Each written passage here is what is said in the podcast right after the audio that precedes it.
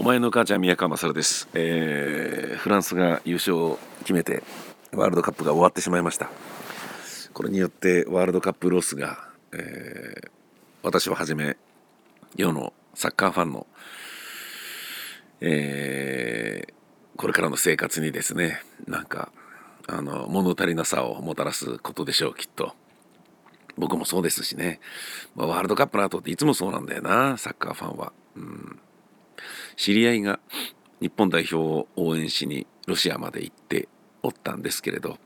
戻ってきた瞬間にダウンしたっていうね熱出したっていうやっぱそれほど大変だったんだなと応援を頑張っていたんだなっていうことかなと僕は思ってたんですよ。やはりあのー、勝っちゃったみたいな感じでグループリーグ勝ち上がっちゃったみたいな感じで予想外にイレギュラーに延泊をすることにしたり都度チケットを取って応援に行くみたいなことをやっていたことによりくたびれたのかなと思っていたんですけれどそうではなくてロシアの白夜というものが非常に厄介だったっていうことでなるほどな。夜の10時でも明るいのでロシアはなんか飲んじゃうんですよねっつって。なるほどねそういうことかと。えー、でもそれはまあその方もねあの SNS で書いていた通り嬉しい誤算で日本があの大健闘したので、えー、最後はまあ残念だったといえば残念だったけどあの充実した、えー、応援の旅だったっていうふうに言っててまあそれは羨ましいなと僕も一度はね応援しに現地に行ってみたいなという気持ちがあるんだけどその現地で応援したいなと思っているのになかなかそうしないできない理由は、えー、いくつかあって今までの経験なんですよね。あのプライドっていうバーリトゥードの、えー、総合格闘技の大会をねまあ、コンプライアンスの関係で暴力団との関係が取り沙汰されてフジテレビは、えー、ドリームステージエンターテインメントでしたっけ？あの主催会社との関係を一切白紙に戻すということで中継も取りやめることになりまあその火は消えたような感じになってましたがその前までは本当に盛り上がってるねキラーコンテンツだったので面白かったしね。でそのプライドをね、えー、チケットを取ってもらって見に行ったことがあるんだけどあのー、結構いい席で見てたんだけどやっぱり見づらいんですよね。リングに近ければ近いほど。手前でやってるあのー、寝技とかだったらいいんだけど向こう側でやってたら見えないからあのちょっと離れたところのえーと、オーロラビジョンを見ることになっちゃうし目の前にリングがあるのに横見てるっていうね。でそれがあの自分の顔がその画面に映ったりとかしてなんで真正面にいるのに横向いてんだよ俺みたいな。これ放送されちゃってるんだみたいなのが残念だったりとか。なんかね見づらかったっていうのがあったんですよね。であと長野オリンピックにラジオの仕事で行ったことがあるんですけどスノーボードのハーフパイプをえー、現場まで行ったんですよね。アイゼン靴につけてザクザクザクザクつって上がって。まあめっちゃ疲れたんですけど現場行くだけでもこんなに歩くのみたいな感じだったんだけどまあそれはそうだよね。実際行ってみるともうものの一瞬でザンザンザンつって終わって。上から見てるけど全然こう覗き込んで見ることができないから目の前にジュワーンって飛び出してきたかと思ったらそのまま左側にジュワーンって沈んでいきそれで終わったっていうですね。これあの現場で見ない方がいいんじゃないかっていうふうに思うことの方が結構多くてサッカーの試合もあの日本で中継しているのであればあの日本のラジオを聴きながらであれば解説がねまあそれは決していいとは言わないですよ。松木さんがねあの、モドリッチがいいモドリッチだねとかって言ってるのとかは 別にちょっと黙っててみたいに思う時もあるけど、それでもやっぱね、あの、まあなんだろうな、テレビに飼いならされている残念な体になってしまったということなのかもしれないけれどそこそこカット割りも上手くなってきた日本のねサッカー中継とか見ててもうんテレビの方がいいんじゃないのみたいに思っちゃうんだけどな。うんだテレビを持ってていけばいいのか、うん、でも映ってないのか、うん、なんとか映すことができるのかな iPad とかでも分かんないけど。ともあれその消費対効果を考えてしまうというわけですよ。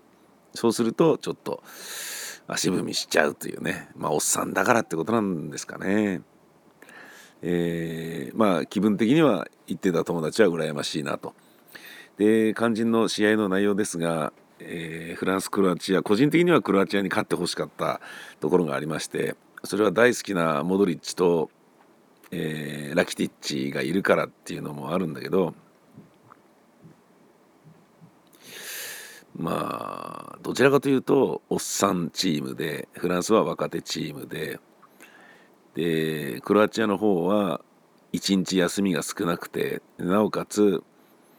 えー、直前の数試合は全部延長戦まで行っている。PK 戦まで行っているものもいくつもあると。どう見たって疲れてるっていう状況の中であのー、なんかね都合よくスタスタあの効率よく勝ち進んできた、えー、グリーズマンとムバッペのあのー、なんだろうな、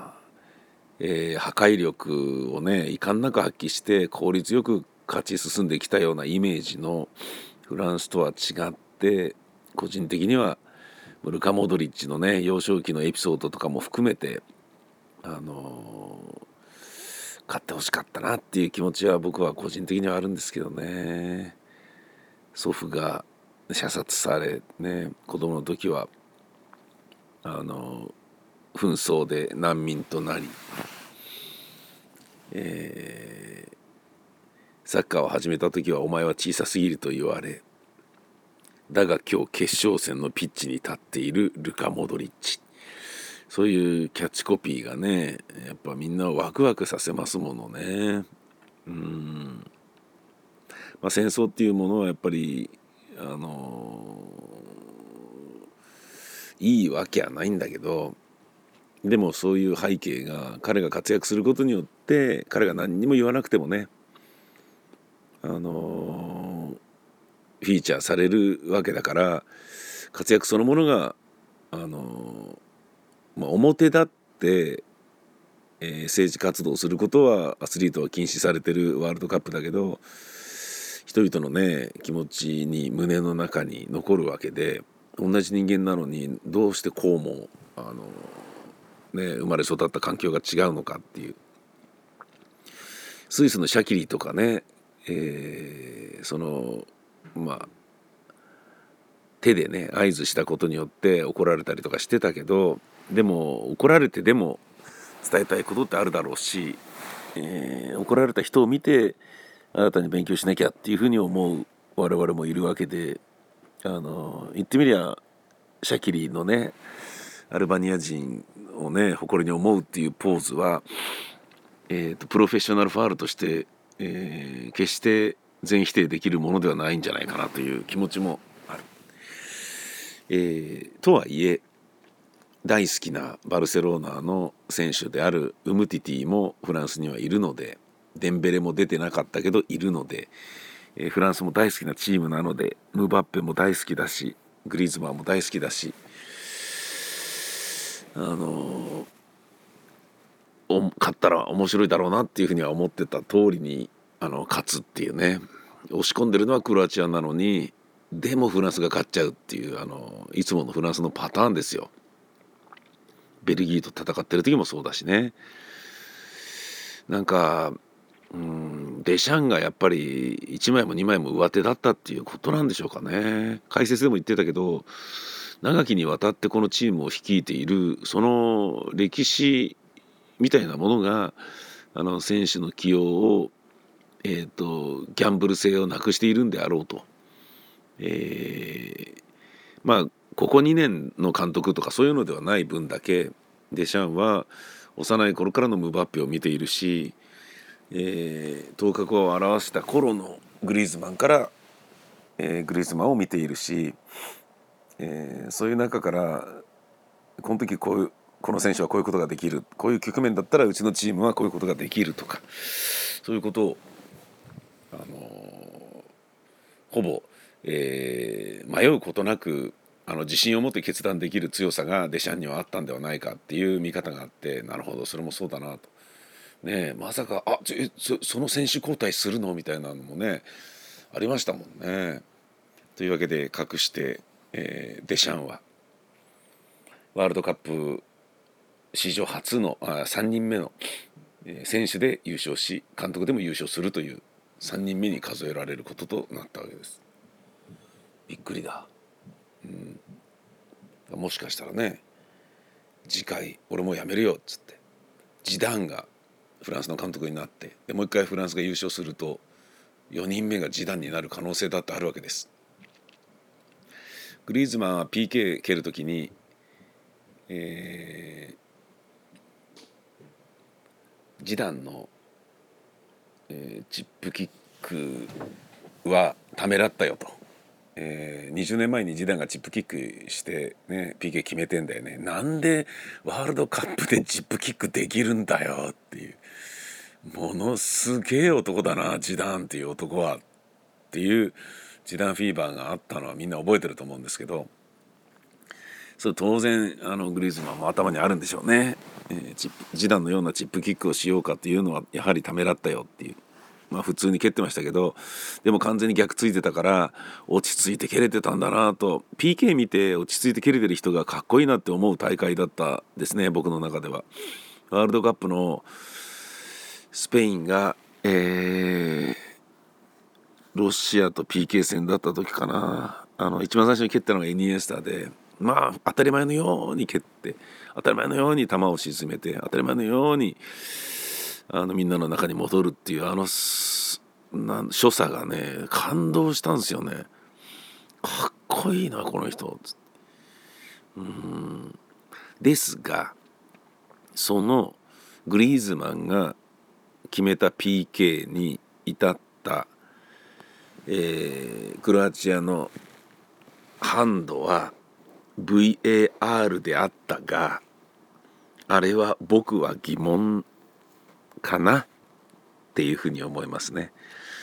あの疑わしきは罰せずで考えると疑問だなと。手に触ってるのに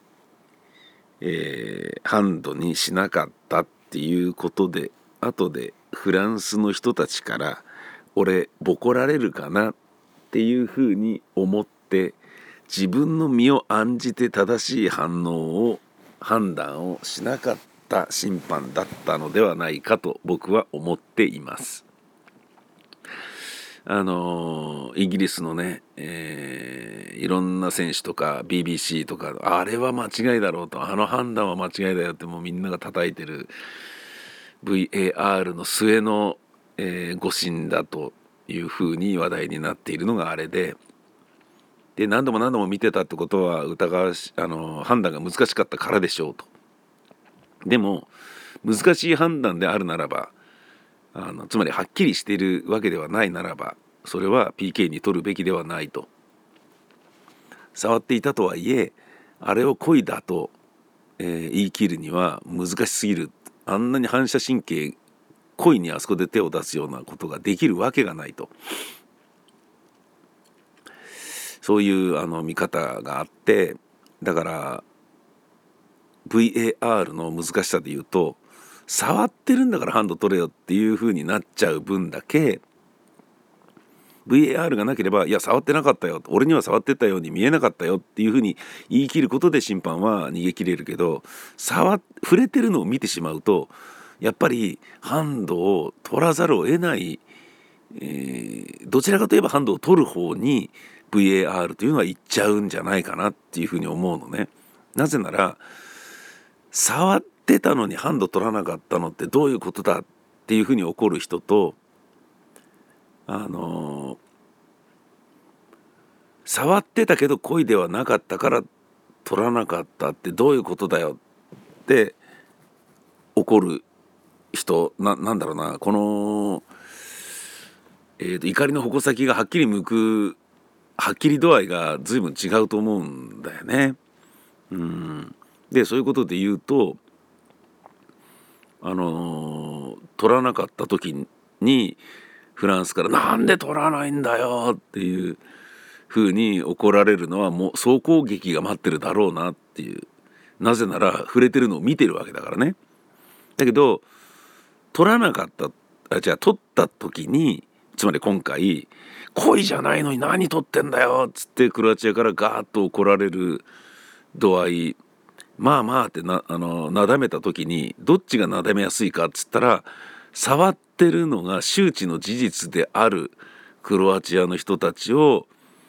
えー、あれは恋ってことにさせてくれよっていうふうになだめた方がなだめやすいっていうことですよね。